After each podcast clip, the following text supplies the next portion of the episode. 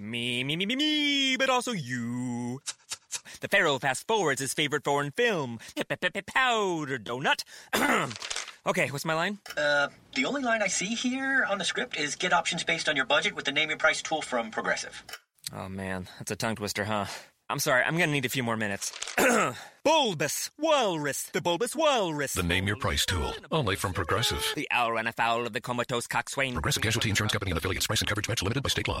Here's three great reasons to get the new Samsung Galaxy S21 5G at T-Mobile. One, it's free for both current and new customers when you trade in an eligible device. Two, T-Mobile's the leader in 5G coverage. So, three, you can unleash 5G speeds in more places with your new phone. Get the new Galaxy S21 free at T-Mobile, the leader in 5G coverage. Phone via 24 monthly bill credits plus tax. If you cancel credit, stop and balance on required finance agreement may be due. Contact us. Qualifying credit and consumer plan required. See details at tmobile.com. You're listening to the Heroes Podcast Network.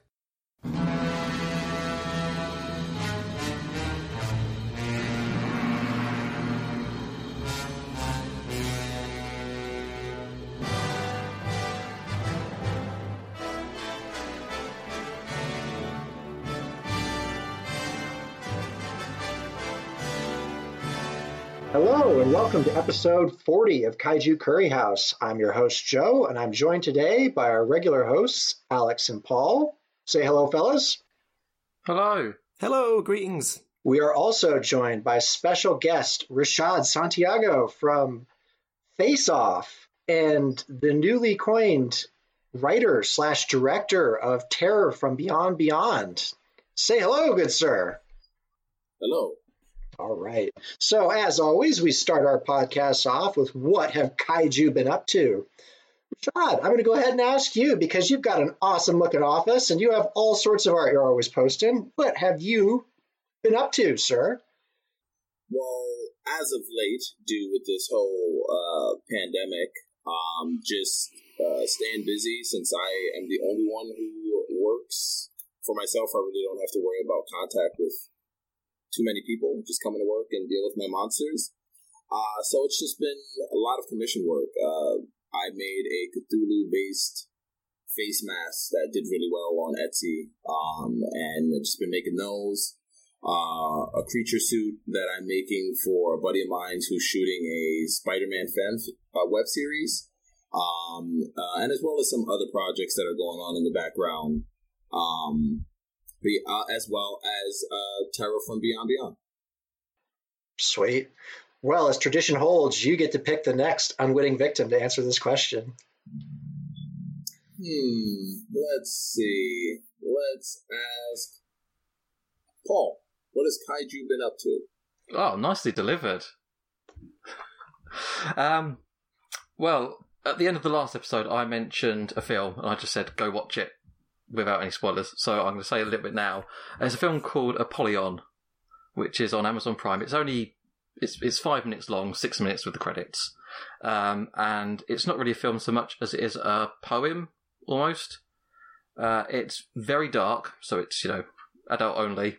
It's it's um, they got nominated for nine awards, so it's you know it's pretty good. Um, but yeah, it's a very interesting take on the kaiju genre. It's um, basically a story of a home invasion that goes very bad. Um, and as opposed to good home to invasions, the, yeah, as opposed to the good home invasions. I love a home invasion that goes well. Bloom and love it. Well, Continue. yeah, I would say Home Alone went well, but for the audience, it did. but yeah, this is a very dark one, and um, it's basically a woman grieving for the loss of her family and all the you know horror that's going on in the world, and how that effectively creates a kaiju that's gonna bring on the apocalypse. So. yeah, it's it's it's different, and I'd definitely recommend it. But other than that, I haven't really been up to much, um, apart from working in the heat. So I'm going to pass over to Alex. What have Kaiju been up to? Well, thank you for that question. Um, in the same vein as Paul historically twisting, if not corrupting the essence of what kaiju genre is with his It reference follows. to um with his reference to Assassin's Creed supposedly having kaiju in, which we all know is BS. I've been playing Like a It game which is Follows? not. Yeah, uh, it follows as a kaiju movie. When you look up twenty best, um, twenty best monster movies, it follows is referenced. So I will keep standing my ground with that. That is a hill that I will die on. It follows is a kaiju movie. However, I digress because the two of you are misleading me. Pack that in. I've been playing a game, very well known game, Fallout 4, and I believe that whilst it's supposed to. Right, Paul, what? back off, okay? Don't scowl at me. Whilst Fallout 4 is a post apocalyptic action shooter, it does most definitely have kaiju in. Because I shot with a fat man, a big ass Mirelurk queen, and she was a kaiju. I have fought Deathclaws. They are kaiju. But, listeners, I can tell that you're thinking, nah, I, I- I'm, I'm, you know what, I'm done with this show. I understand that. So, you know, more purist approach, I watched King Kong versus Godzilla with my son this morning. There we go. Good honest entry. He got 10 minutes in and got bored. and then I said, okay, do you want to play Godzilla? We went upstairs. He's two, so we didn't say much other than scream. and my daughter, who's five, said, I know the game we're going to play. It's called Godzilla Kills Everyone. And the general rules of the that's a game Deadpool were comic, actually. it, it most definitely felt like that. Um, my children, for a good 45 minutes, screamed very loud whilst throwing furniture and cushions and pillows around. And I played the Serj Tankian remix of the Godzilla Nice. um, theme from the latest King of the Monsters. And it was great. So I had that belting away while my kids were just going, and like, except it wasn't that deep. It was ear piercingly loud. But you know what? It's been good fun because my life has felt a bit like an episode of Countryfile being in the garden a lot recently, and I've not been indoors much. So, wrapping it up, Joe, what have Kaiju been up to? Right. So, um, as with everybody else, I've had to find ways to occupy my time indoors. So, one of the people in our UK Kaiju fans group, Connor Baxter, he makes uh, kits with his 3D printer. And what I got off of him was his Gorgo kit. And um, I'm in the process of just uh, assembling that guy or girl. Um, I guess we can call it Agra. But um, it's been a, kind of a bit of a long one for me because I didn't necessarily like the 3D print texture that it just gets when it comes right out. It kind of has the ridges. Now, he did a very great job with it. It's just there are a few areas where the printer didn't quite fill in all the gaps as well. So I've slowly, slowly been doing that. I've been putting in the seams or putting up the seams. And then um, I think I'm going to get done with all the joints this weekend and I'm going to start on painting it. But uh, it's been really fun. And uh, he's just done a um, Clash of the Titans Kraken kit. And um, the Gorgo one that uh, he sent me is about 30 centimeters tall, so it scales in line with uh, X Plus, which is pretty cool because that's the other thing that I collect. And um, it cost me like nothing compared to what you get a resin kit for. So I was quite chuffed with the result because I can buy more kits. Alex, I gotta, I gotta say, earlier today though, you tugged at my heartstrings because you showed that link for the X Plus 1975 Godzilla is going to be reissued. Oh, are we going to talk about that? Yeah. Well, you and I are both huge Terror of Mecha Godzilla fans, and we both have the Mecha Godzilla and the Titanosaurus because those were diamond reissues. So we need to complete the Holy Trinity there. And it was teased earlier today or when I got up, so, you know, like yesterday's afternoon for America.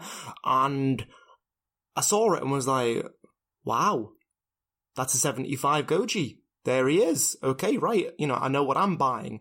And then as the day unfolds, it's like, you know, I messaged Jason Welling, um, plug there to awesomecollector.com, who's our main man. And it's like, right, Jason, so what's the crack? When are we going to see it? No reply, and I'm like, alright, fair enough, fair enough. I'm looking out for information on the pre-order, and it's like, oh, it's going to be a Japan exclusive. Okay. So I then have to kind of look through the different websites to see if I can get a translation, and it's like, ah, 245 US dollars before shipping.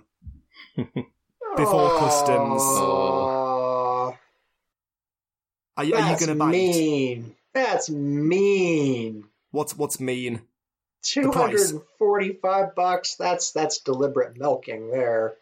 Shame on you, X Plus. That's naughty. I think that's I'm a already bit, poor little anyway because I bit bought the steep. Gamera. And how much is the Gamera?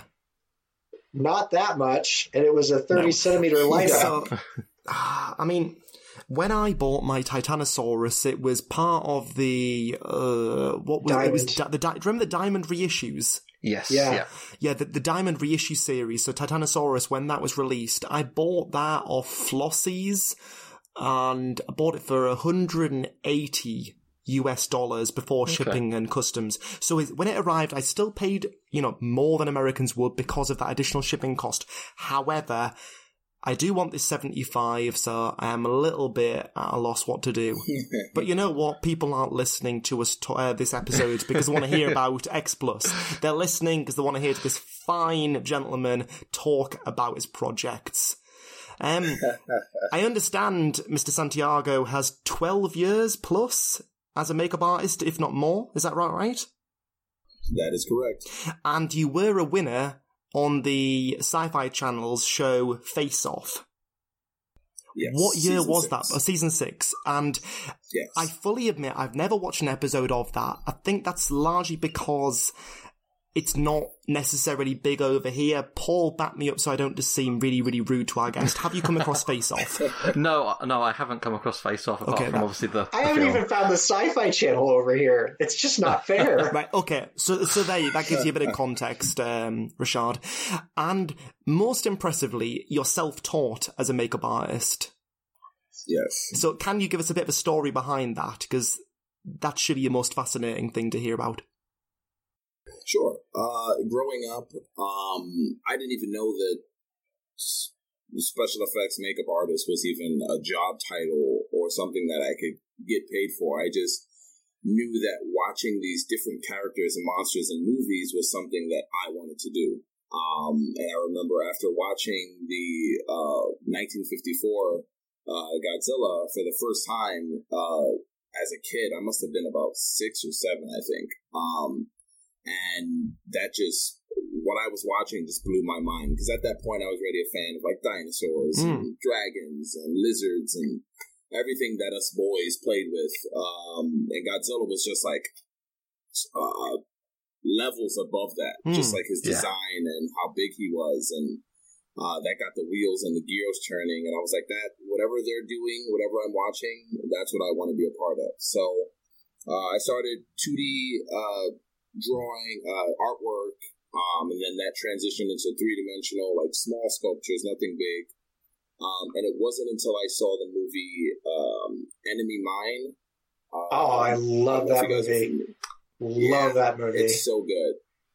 It was that movie that opened my eyes for actual character makeup because everything up to that point I think was like creature suit or uh, giant puppet or something Yeah. animatronic. uh, but the Dracs in that movie, they were all makeup and done up to the point where you know I thought I was looking at a real alien. Um, and uh, I was like, that's something I want to get in as well. So I started uh, playing around one of the early techniques that uh, you could use if you didn't have any uh, money for like the foam latex or the stuff to do the prosthetics. It was like Elmer's glue and toilet tissue, which is basically how I started. Which I would do little cuts on my face. I would make it look like you know the Terminator. You know, just doing little things like that. Um, and then I wound up getting a job uh, in the city. Uh, was a it was a Halloween store that was open all year round. Um, and That's an amazing uh, concept in and of itself. yeah, it was it was really cool. And what they did was they would their Halloween section was always Halloween, but there were other parts of the store that were seasonal. So they would have things for St. Patty's Day and have things for like Thanksgiving and Christmas, and it was it, it's really really cool store. Um, and they had what uh, any costume that you could possibly need, they had it. Um, contacts, teeth, uh, facial prosthetics, wigs, nails, like weapons, uh, you name it, they had it. Um, so it, I was like a kid in a candy store uh, when I started working there.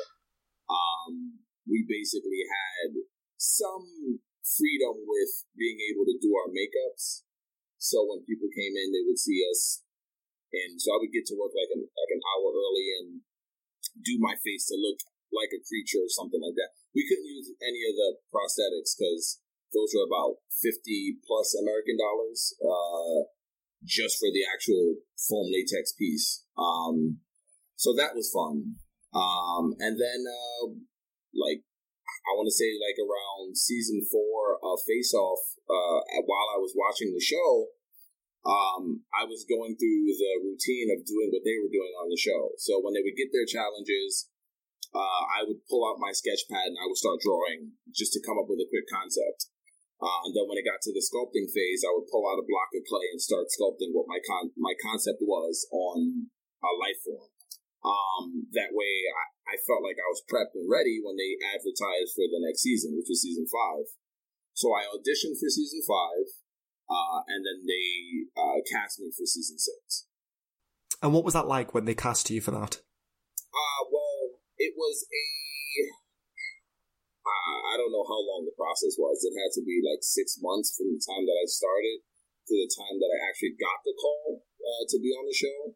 So um, I think I had already like took myself out of being a contestant on the show because um, I was like, I, too much time has passed. They obviously they they didn't like what I did too much, so uh, I had to start working uh, and not waiting for that to just happen. Yeah. I was going to say there's a balance to be had between keeping people engaged and, oh, have I got on? Have I got on? And just drawing it out unnecessarily because you said six months. To me, that would kind of just be deflating and almost, well, okay, that was a waste of time. Um, yeah, and that's that. I, I feel like it. It kind of felt like that in a way. It was kind of like a sweet and sour because I was like, yes, I got to be a part of that process, and I got to be in front of uh, the producers for the show, so they know my face, they see my work, they know what I'm capable of. So if anything else comes up, now I'm in their minds for whatever that might be. Yeah. Um, so I actually started working at White Castle, which is a fast food chain restaurant here. Um, it's an amazing fast food cho- restaurant. Yeah. And uh, I was like, I got to start working. You know, if something's going to happen, it's going to happen. So I started working at White Castle for, I want to say about three weeks to a month, maybe. Or maybe it was a little longer than that. Uh, when I got the call, and I saw the, you know, missed call from a California number. Um, and I, you know, I told my person in charge at the time, I was like, hey, I've got to call this number back. I think it's about work. And I called them back and they were like, hey, Rashad, uh, we just want to let you know and congratulate you that you've been cast for season six. So, very emotional moment. Some tears were shed. Um, and uh, it was, I think, from the time that that took place, from the time that I actually left for the show, uh, I want to say maybe a couple of weeks because I had to get my uh, passport in order. Um, and that took a little while, and then I was on my way to LA to film the show. What were the other contestants like on Face Off? They were fun. I know for my season, um, and for some of the other artists that I've met over the years, uh, they've just we were all uh, a family on my season. Um, it was you know even though we all knew we were there for uh, competition, Sure. It doesn't doesn't stop you from like liking somebody or thinking they're cool, and you know just kind of everybody's there is an artist, so you see their work and you're like, damn, that's that's really good. Yeah, you, And, you know, you shared love of the industry and of the skill, yes, the craftsmanship. Um, Yes. Were you all sorry? Were all the contestants on that season self-taught like yourself? I don't know if it was me and another I know the majority of everybody on the show. I don't want to misspeak, but I know the majority of everybody on my season either went to school or had some form of training. Okay. Yeah. Oh, brilliant. Um, and after Face Off, when you won that season, what then happened for your career? Because presumably you did not return to the fast food industry. no, I did not. That was uh, a promise that I made to myself, and that I would do whatever it took in this business to stay busy and you know have work coming in. Um, so uh, after the show, it was just immediate ride uh, to do um, comic cons and conventions, and you know, uh, they, I went out to Dubai to do uh, makeup uh, seminar and just kind of teach about what I do, um, as well as to a lot of places in the states, a lot of comic conventions where it's just the same thing, basically you know, meet the fans, talk with the fans, um, and then do makeup demos and show people in the live what we did on the show. Oh, cool. That sounds fun. And presumably that's when you launched your studio, which I can see you wearing the t-shirt of. Rashad Santiago Studio. Uh, this is a, yes, this is a fairly, I want to say a fairly recent thing. Um, after the show, um, and you know I did get the winnings from the show. Um, there was a lot of things. Now that my 32 year old brain thinks back, it's like, man, I could have done so much more um, with the winnings uh, than what I did. Um, because I think I've only been in this building where I've had my own space for three years. Um, and it's been six years since Face Off. So that first three years, after the show, I had uh, just a little section in my house that I was working hmm. out of. Um, but yeah, uh, it's been a, every month or so is just like a slow expansion. My first studio space was probably about the size of this office hmm. um, in this building. Um, and then a couple of months later, I had to expand because I had too much things in my. I literally had to take stuff out of the room in order to get in there and work on stuff. so. it must be wonderful to look back and see how it's transitioned, kind of retrospectively, just it's grown and grown, and not just overnight from what you're saying.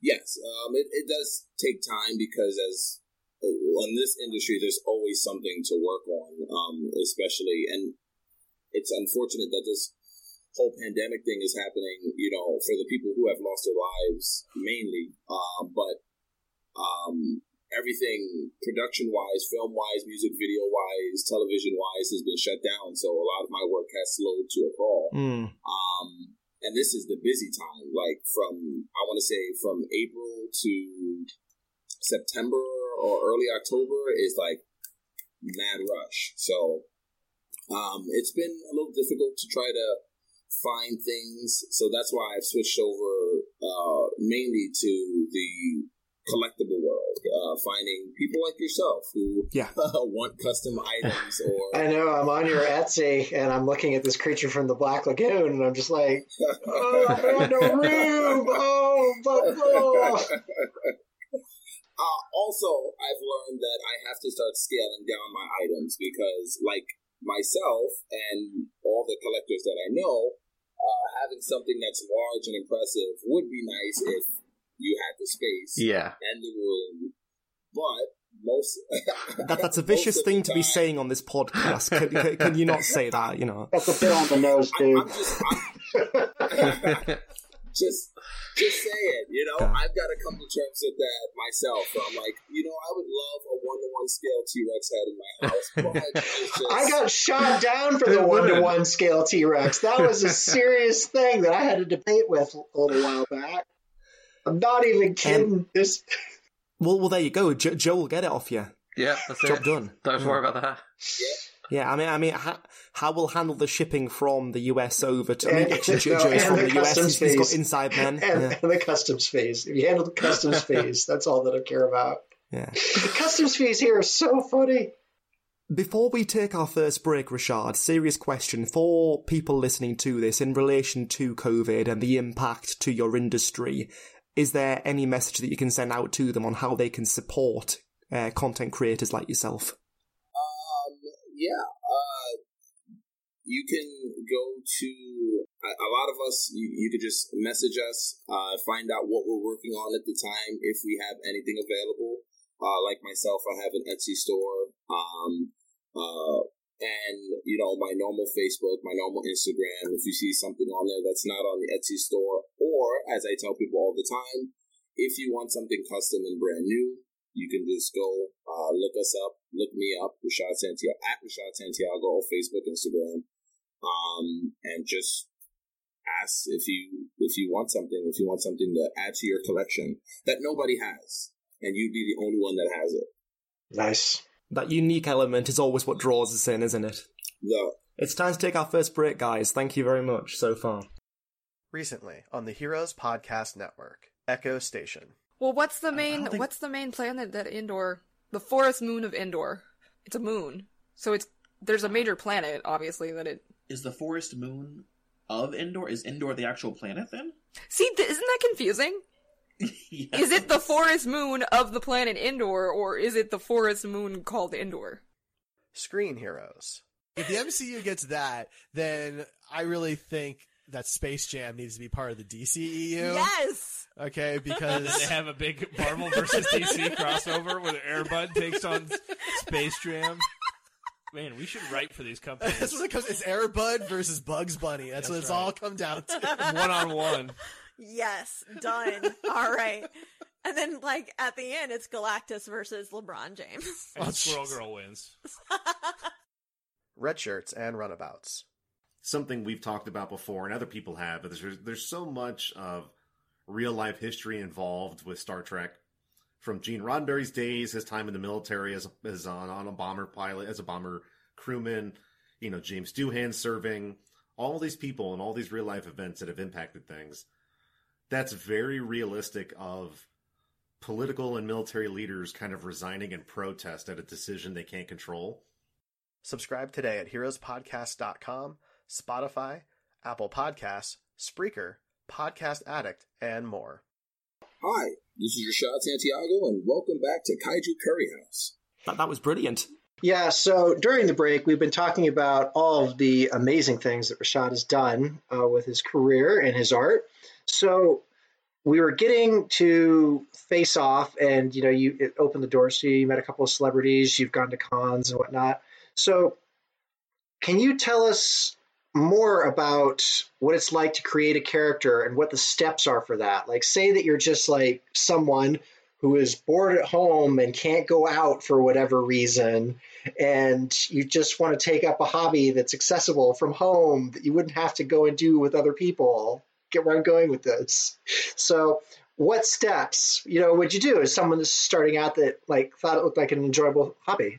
Well, I'll start with uh, me, and then I can go into what people can do. Okay. Um, when I'm designing a character, or I have a chance to design a character, I try to think about what makes me uncomfortable or what scares me.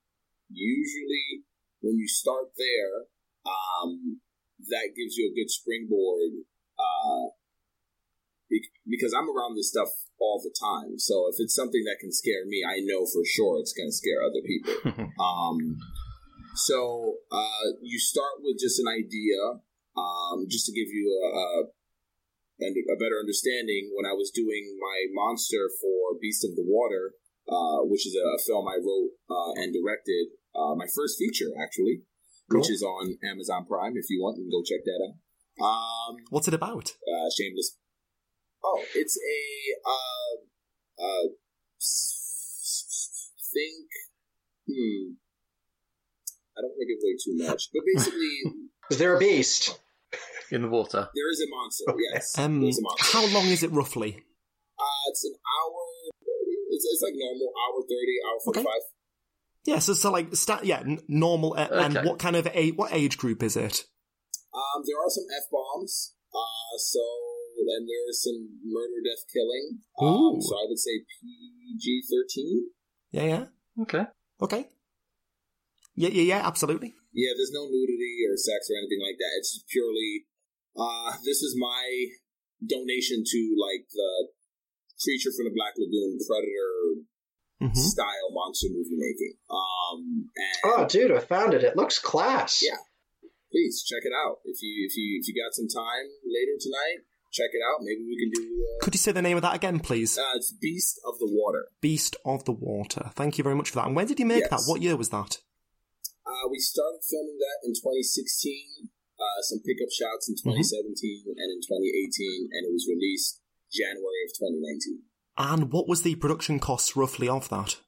I want to say 750,000 Okay. um, US dollars. Um, and was that crowdfunded? no, that was uh, some uh, wealthy backers uh, Cool. that my friend was working with. Some down to earth, probably the nicest people I've ever met. Um, uh, that just had the money and they heard my idea, my concept, and they were like, "We want to help you make this." Um, basically, my buddy had a three picture deal with these people. He made his first movie, and he basically had an opportunity to share the wealth. Um, so he brought me on to help me make my movie, and then they wound up doing a third, a, a different, bringing on somebody else and doing somebody else's film. Uh, but yeah, it was. That's a really wholesome was story. Yeah. That's wonderful of um, people sharing that wealth and sharing the opportunities of other people. As not like your friend didn't just hoard that, you know, like oh, it's all mine. Yeah, that's really really nice. Yeah, and we actually met on Face Off. Uh, he's his name is Rick Prince. He was on season five. Uh, helped me write Beast of the Water, um, and he's just been a good friend ever since, bringing me on for different jobs and helping me out. So he's a real awesome guy. And if you guys have a chance, go check him out. Rick Prince. He's on Instagram. He's on Facebook. Um, oh, cool. And uh, yeah, he's awesome. Excellent stuff. Thank you for that. Uh, I think it's time that you tell us about Terror from Beyond Beyond. We didn't get to the question that I asked him. We totally diverted to Beast of Water. I'm Let okay with this. let him ask- answer Sorry, Joe, I mine. can't hear you. What was that? Joe, you're breaking up. but real quick, uh, just to answer Joe's question before we go to TFBB, if you're sitting at home and you want to create some characters, I would suggest just trying to find, depending on the genre you're trying to create a character for. Pencil and paper, I'm sure everybody has that accessible. Whether it's a napkin or uh, some line paper or some blank white paper, think of what scares you or what might scare somebody. Think about a shape you don't want to see in the dark, under your bed, in the closet, uh, coming up with a character. Uh, think about story or backstory. That was something we dealt with a lot on Face Off. Was um, coming up with a backstory for a character that helped explain why the character looked the way they looked or why they did what they did. Um, which is cool. Um, look at nature. Uh, a lot of my inspiration comes from the ocean or from animals. Uh, so feel free to look at your dog or look at your cat or your pet fish or something like that and design a character based on them. The the ocean is terrifying. To be fair. Yeah. Yes. Uh, just it, it's terrifying, but filled with some of the most magnificent and beautifully painted creatures ever. Um, but yeah, Joe. Hopefully that answers your question. Yeah, cool. I'm happy with that. Now Alex can't hijack my question. He'll be having words with me later. Oh, well, actually, I'm, I'm going to quickly get in before we move on. So I've just been checking out your um, Etsy page, your uh, RS Dangerous. Studio Creations. Yeah, looking at some very cool Yes, things. I love that you've got the Guyver mask in there. Yeah! I mean, we were talking about Steve Wang at the break. Obviously, that's one of his films. Love the Guyver, Predator, Velociraptor. The one thing that, that I think's missing is that there's like a graboid um, from the Tremor series. Oh, have you ever done something like that?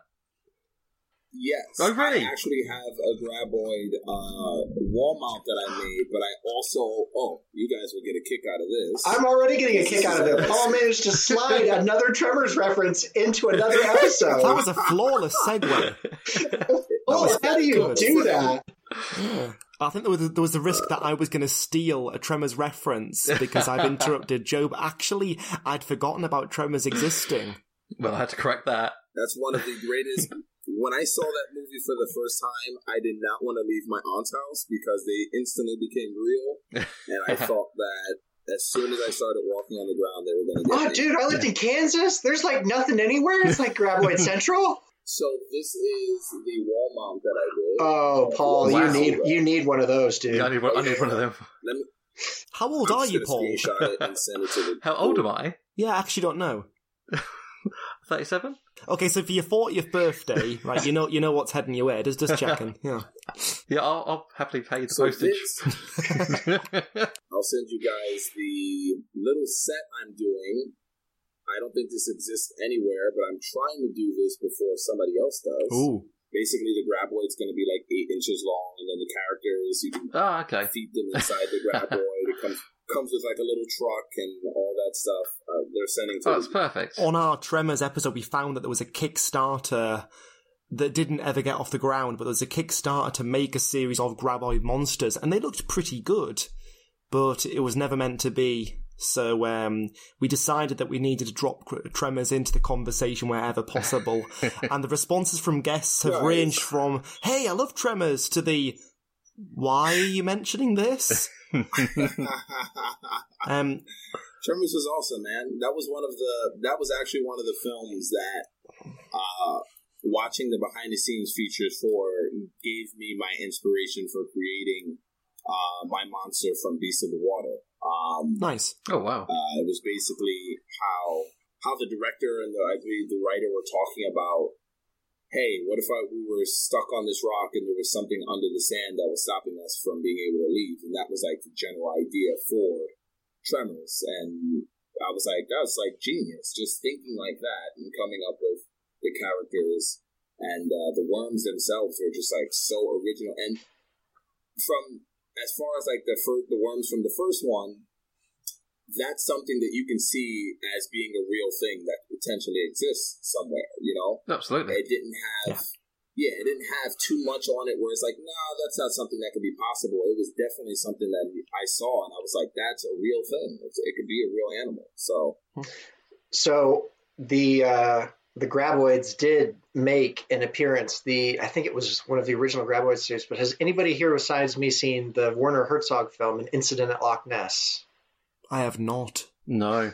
All right, so if you watch this film, it's meant to be a documentary about guys making a documentary on Werner. Herzog. It's just things start going awry, things start just unraveling as they try and make like this mini documentary at Loch Ness.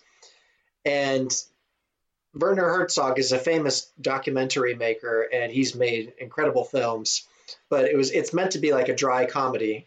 And um, they do end up finding the Loch Ness monster. I'll spoil that. Uh, it's on the front cover, so I figure that's safe. But as it passes by, because basically what Herzog does at the end is he takes the camera and thrusts it in front of him under the water. The skin that you see going by, the budget was low enough that they didn't actually make a new monster. They just put a graboid skin underwater and moved it past the camera. nice. Oh, that's cool. And it's in the special features of that. Like it, it's really fun in that sense. They did, I think they did uh, two props. There was the one that I just said was under the water, and then they basically has this sphere. So it's like a humpback whale as it does that rolling arch as it goes underwater again. Yeah. You don't see a face. You don't see a face or anything, but you just see like this hump come and roll up out of the water. So it's just like this little rig that they have. But uh, yeah, it, it's a really, really funny uh, movie. But essentially, it's like the end of Jaws. You know, like where they're all stuck in the orca and it's sinking. Just draw that Hmm. out to half an hour long, and they all hate each other. It's fantastic. But oh well. I have promised man. myself that I will track down anyone from the Tremor, uh, Tremors franchise. I don't mind whether it's an actor or a special effects artist. There needs to be a way to get someone on, but uh, generally speaking, my stalking tactics have worked. uh, I find that if I just barrage people, eventually they give up and they're like, "Oh, for God's sake, yes, I'll be on your show." Yeah, you need to get Michael Gross. Um, right, Terror from Beyond Beyond. I'm so sorry, Rashad. We we, we are terrible hosts. No, no this worries. is silly. No, no worries. Right, okay. Um, so, to a total novice who's not even read your Kickstarter profile, what is Terror from Beyond Beyond all about, in a nutshell? Uh, some scientists are trying to prove that prehistoric life still exists in the 1950s time. Um, and a dead one washes up on the beach, which is an infant that the military has killed accidentally. Um, and Mama comes looking for baby. Hmm And Okay. it's probably a daft question to ask now because I can tell where you've drawn your influence. But what uh, what influence do you have for this film? What pictures are you drawing on? What material? Um, I think what's funny is I did a uh, this concept uh, with my buddy of mine's Greg. Um, we kind of talked about it, and then I instantly designed the monster, and then just started writing. Um, and then once I started writing, I went on a binge of watching like Beast from Twenty Thousand Fathoms, uh, Creature from the Black Lagoon, uh, 20 Million Mar- Miles to Earth, uh, just like a lot of the uh, classic movies and seeing their structure. And there was always, there's always some scientists or doctors and, you know, the, the, military that doesn't believe that this thing could exist and, you know, the love interest. And I just tried to pull the best aspects from those movies and, you know, just tell a fun story um, as well as return to that practical style of monster filmmaking where you didn't just put people in a green room and say okay now there's something over here that's very scary um, we need you to pretend to be scared of it um, so we're doing uh, creature suit uh, as you can see from the, the, the, the kickstarter there was stop motion involved um, I'm really impressed with the stop motion, by the way. I think that's a great nod. Thank you. I, I- I did that all myself here in the shop, building the little four by four. That was on a four foot by four foot table top uh, that I made, um, and made all the little dinosaurs. They're actually all uh, up there. You know what? I can't just say it. I got to show up. Rashad is now getting up to get the dinosaurs to show all He's of at us. the table. He's picked up the dinosaurs. Very excited to see this. Let's have a look at these dinosaurs. And these guys are, of course, these are never going anywhere because they're mine. but for as far as Oh, the ah, Kickstarter, that's great. concerned, That's very Until Joe breaks 1925 into Lost your World house and steals it. Hush, Alex. Yeah, so they they are all you know. I built Oh, those wow. skeletons for. They're stunning. What are they? What are they modelled so- out of, please? What material is that? So uh, they were sculpted in a monster clay uh, that I molded them and then cast them in a flex foam, uh, and then painted them with latex um, and then acrylic paint. So they are pretty just they're models now that are just going to stay on the shelf and Well, be they are your legacy for your for your son, for your three kids. yes. So I think I figured that'd be something cool for them if they think it's cool. I know they're probably not going to think it's cool now. Maybe when they get our age. When when they hit twenty and realise that their dad's a hero, you know, are like, "Wow, you did that! yeah, That's awesome!" family heirloom. But yeah, I did. I was I was trying to get somebody who could do stop motion for this, and you know, I sent out a couple of emails and you know wrote to a couple of people on Instagram, and no people were interested, but nobody either had the time or nobody wanted to do it. There's a fella So- named Mike Tharn in our group Mm-hmm. who is incredible with stop motion. See, I, I wish I would have known that. But, you know, for what it's worth, I did have a lot of fun doing this. Um, I did hurt my back, but it was a lot of fun. Uh, in retrospect, if I would have thought about it in advance, I probably would have raised the table up so I was level Yeah. with it and didn't have to keep bending over to move the puppets. um, very strenuous. And in terms of straining your back, how many hours collectively were you forward flexed to have strained your back? Um, you know what's funny? I didn't time how long that whole process took, but I it took 488 pictures um to make that stop motion video. So if you could imagine, for every one move that a, one of the dinosaurs did, I had to move the camera twice and snap a photo. Mhm. Um, so I'll do the math on that. Uh, I mean, there's a reason why stop motion's not used frequently. It's very time intensive Yes. and clearly uh, physically intensive. So the the shot itself was only, I believe, 16 seconds long, which is, I mean, if you that was at 30 frames a second.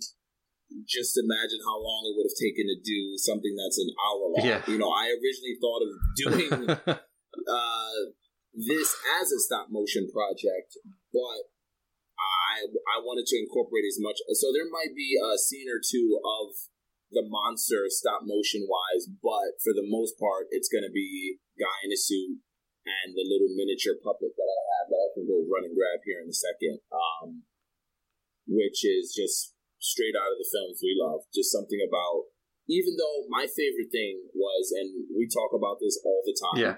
uh, me and my friends, is how different the hand puppet for the original Godzilla looked from the actual suit. For sure. Yeah. Um, and there was just something about that that just as a you know a kid you don't really pay attention to, and then when we get older, we're like, man, that's just just the artistry that went into a lot of that stuff was just brilliant, and that's what we're gonna do. So we're gonna build miniature city. You know, one- one- once the Kickstarter goes through, a lot of that money is going to building the miniatures and doing all the practical effects that we have to do for the. That's film. excellent. It is time to take our second break. So it's been fascinating to hear that. And in the third and final part of this episode, I'd like to hear from you, Rashad, how our listeners can help support this very important grassroots Kickstarter project. Me, me, me, me, me, but also you. The Pharaoh fast forwards his favorite foreign film, Powder Donut.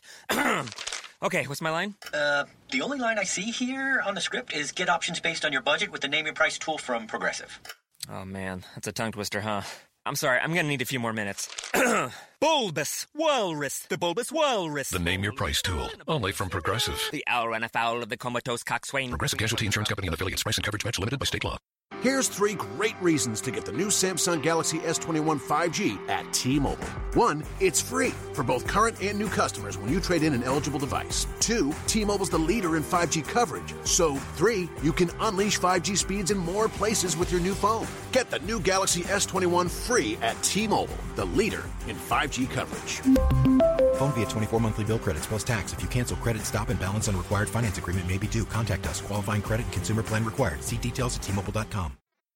Welcome back, friends. You're listening to Kaiju Curry House. This is part three of our episode with Rashad Santiago. We have been talking about Terror from Beyond Beyond.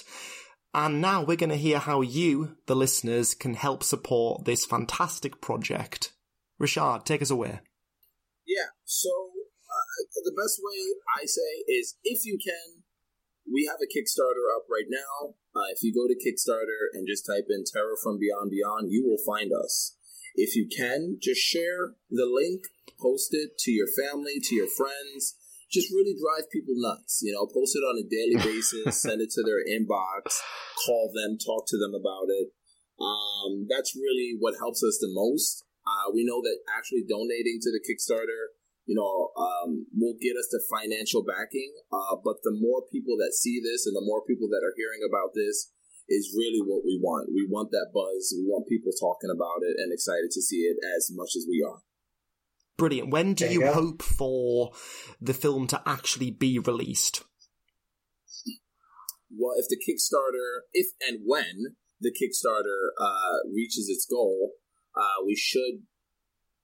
The time's going to be up in July, I believe, sometime in early July. Um, I don't know what the time frame is for the money to be released to us, um, but yeah, I'm hoping to have. Since we're doing everything in house, another thing I wanted to mention we're trying to decide whether or not we're going to opt for actors or for using puppets for the human actors. That way, we don't have to worry about scheduling or you know being in contact with people worrying about COVID Yeah. and things like that. So that's that's kind of what we're trying to decide now. Um, Pup- I have a puppets pretty are cool. idea. Yeah, and you know if it's if it's done right, we really don't have to worry. Uh, I'm I'm thinking less Team America World Police style and more um, Dark Crystal. I don't know if I've seen Howl from Beyond the Fog. Yes, yes, So yeah, that's yes. Howl from Beyond the. Nice. That's the one. Um, where it's more realistic, um, and we can get you know Yeah. So like that. That's what we're trying to decide. That way we'd be able to do everything in house, and we could we'll, the release on the film would be a lot quicker. Mhm. Uh, but you were looking for a, a, I mean, end of the year, the latest release on this. Oh wow, quite quick then. For a Kickstarter, that's a very quick turnaround. Yeah. Yeah, because it's it's not. Again, it's a short, Mhm. so um, we have all of our locations that we're going to be filming at, and we're going to try to keep it. Uh, the thing that's probably going to take the longest time is probably doing the effect stuff. Um, and again, since we have the lo- the space that we're going to be doing all that out of, essentially, we're just going to be using our, my studio. Um, that's going to be around the clock film thing that either I'm going to be doing with a team of people here at the studio. So we're as soon as that those funds clear, that's what we're getting to work on is getting those effect shots and things out of the way. Which they're going to be enough. Uh, what I want to do is incorporate one of each type of money shot, which we call in the film industry is a money shot, uh, that I've enjoyed or I love seeing in uh, the Godzilla movies. Um, uh, what'd you say, Joe? I didn't hear you. Money shot. Oh, okay, yeah. Um, which is just like a really cool shot, basically.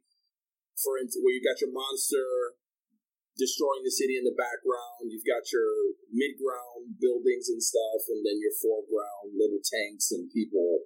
Like that'll be an example of like a money shot, where it's just a wide of everything that's going on in that one scene. I mean, the one that comes to Um, so- mind for me in Godzilla King of the Monsters most recently, when Godzilla looks up to the sky and then does the atomic breath and lights up. Like, that is the poster shot. That is what everyone, everyone goes, ooh. and, you know, for me, cool. in Godzilla in Godzilla 2014, it would be the airport. Yeah, when, when they drop down. Yep.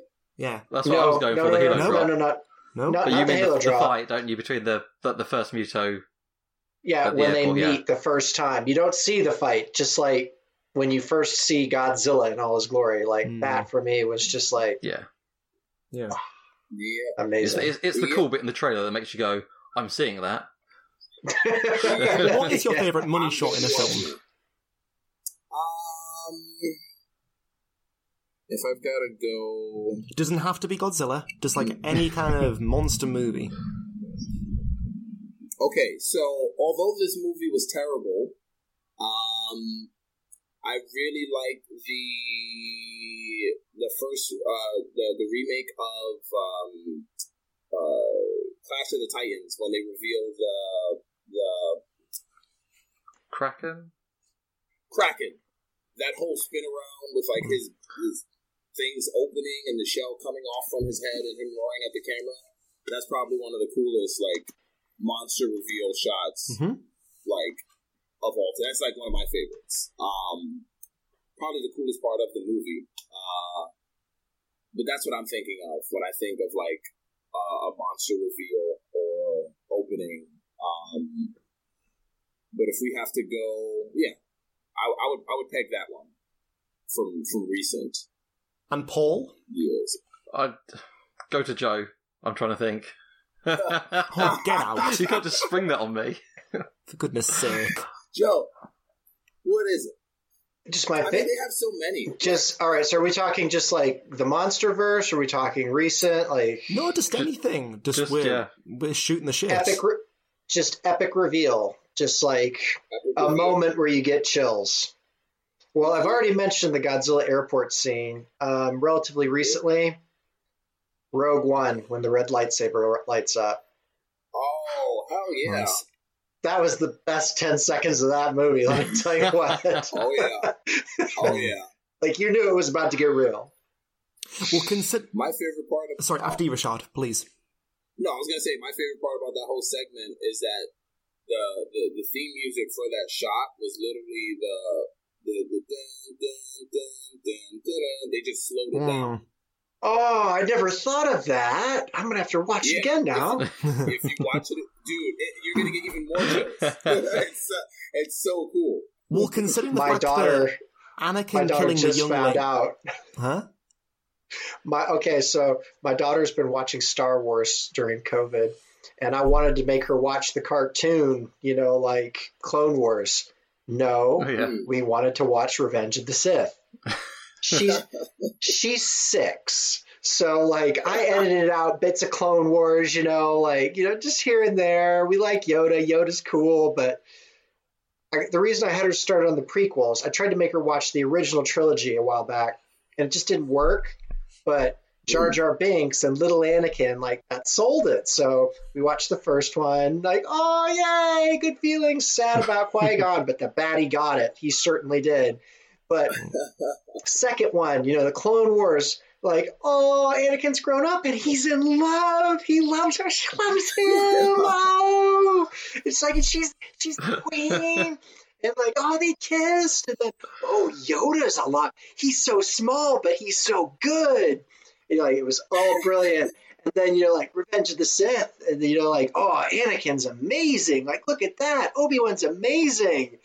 And then it was so the bit comes and um, Mace Windu loses a hand and then he just loses his life. And she goes, Daddy, and then she goes, Daddy, what's happening? And I just go, Well, Charlotte, because I, pa- I paused the movie at this point because this is this is going to be you know like an interesting character development moment. So I said, Okay, Charlotte, Anakin had a choice. He could be a good guy, and Padme. Spoiler, non Star Wars people. I feel I feel it. You know, I'm gonna throw that out here. You know, Padme is gonna die, and Anakin wants to save her, and the bad guy says he knows how to save her, but if he's gonna save her, Anakin has to be a baddie too. He can't be a good guy anymore. and Charlotte just nonchalantly goes, That's a good trade, Daddy. My daughter is a Sith. What can I say? so, okay, she was a Sith up until a point, and I believe that was Anakin catching on fire, which I did let her watch because we had to understand why he's in the suit. So it's like, Daddy, Anakin's really okay. That was that's deeper than all right. So I've looked this up because I'm a real Vader fan, and like prequel, they, they kind of hurt me a little bit. But anyways, we'll get into that. So anyway, Charlotte was like, "Oh, Daddy's really hurt," and then he catches on fire. It's just like, "Daddy, Anakin's on fire." it's like, it's like, there's a problem here. So it was really interesting. So I watched the new, and like I remember being in theaters like, really. I mean, like James Earl Jones had a lot more, you know, like personality in his voice in the original trilogy than that. But that was actually apparently a creative decision by George Lucas.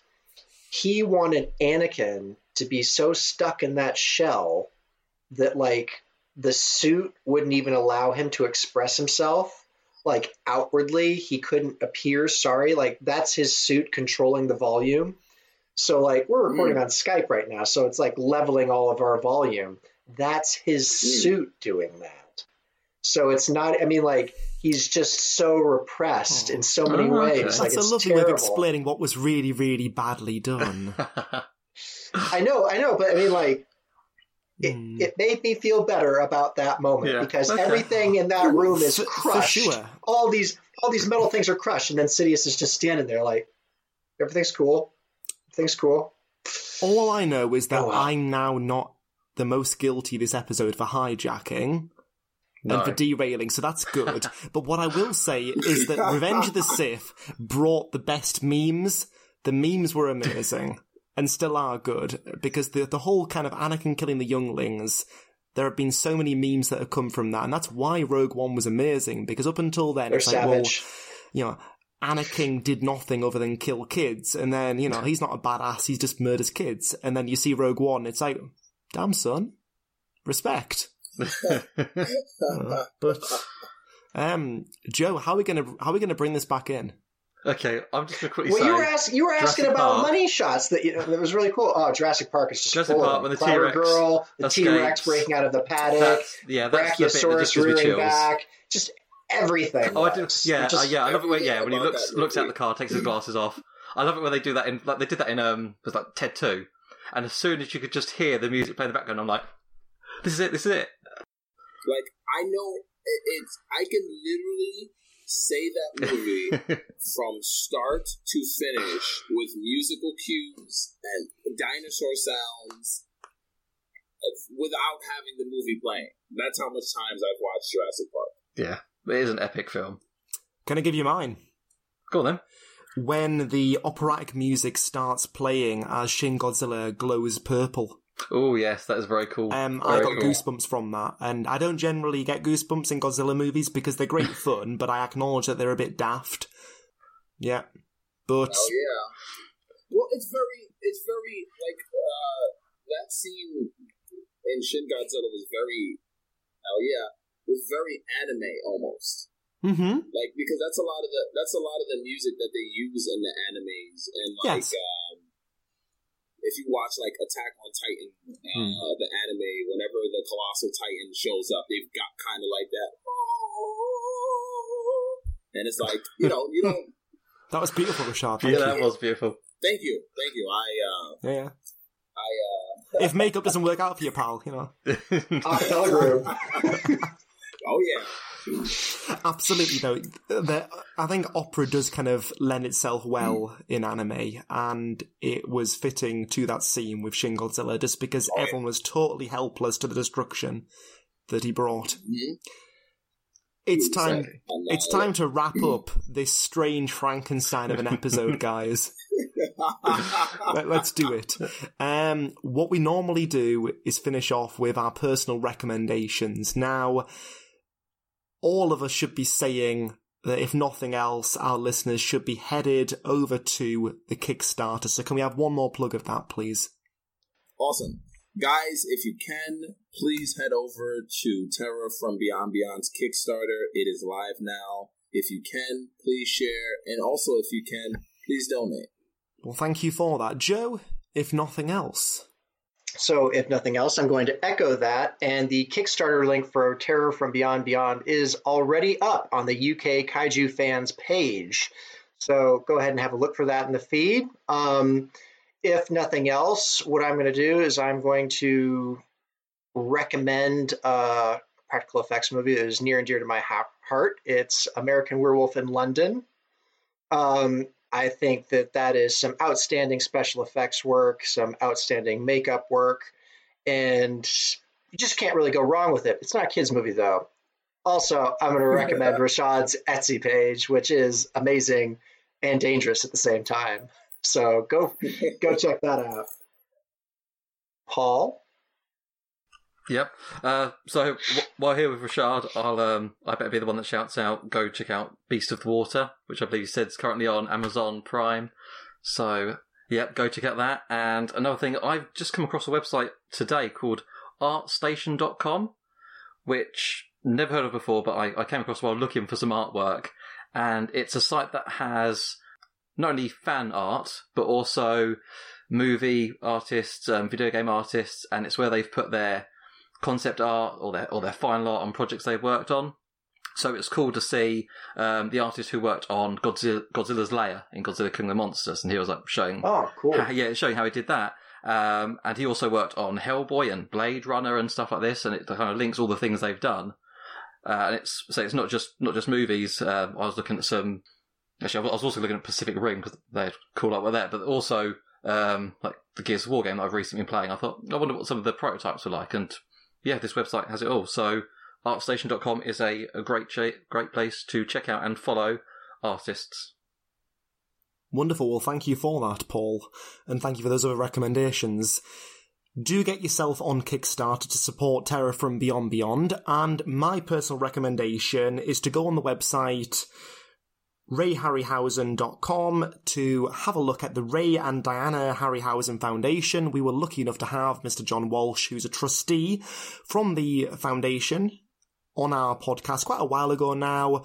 He released a wonderful book about the lost films of Ray Harryhausen, which were the films that he began working on, but they never came to fruition.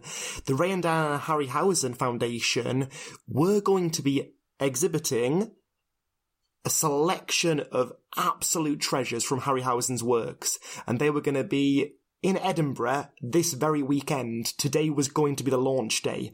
However, due to COVID, that has been postponed. So please show your support by checking the website out and seeing what they've got in store down the line. All right, folks. That about wraps it up for this episode, episode 40 of Kaiju Curry House. And as always, keep it kaiju. Thank you very much, guys. Goodbye. Thanks for listening, everyone. Stay safe. Tip your waitresses. Thanks for joining us at the Curry House today. If you enjoyed it, why not visit heroespodcast.com to see other shows in the network? And if you want to get in touch with us, you can tweet us at Curry Kaiju or join our Facebook group, UK Kaiju Fans. Thanks very much, and we'll see you next time.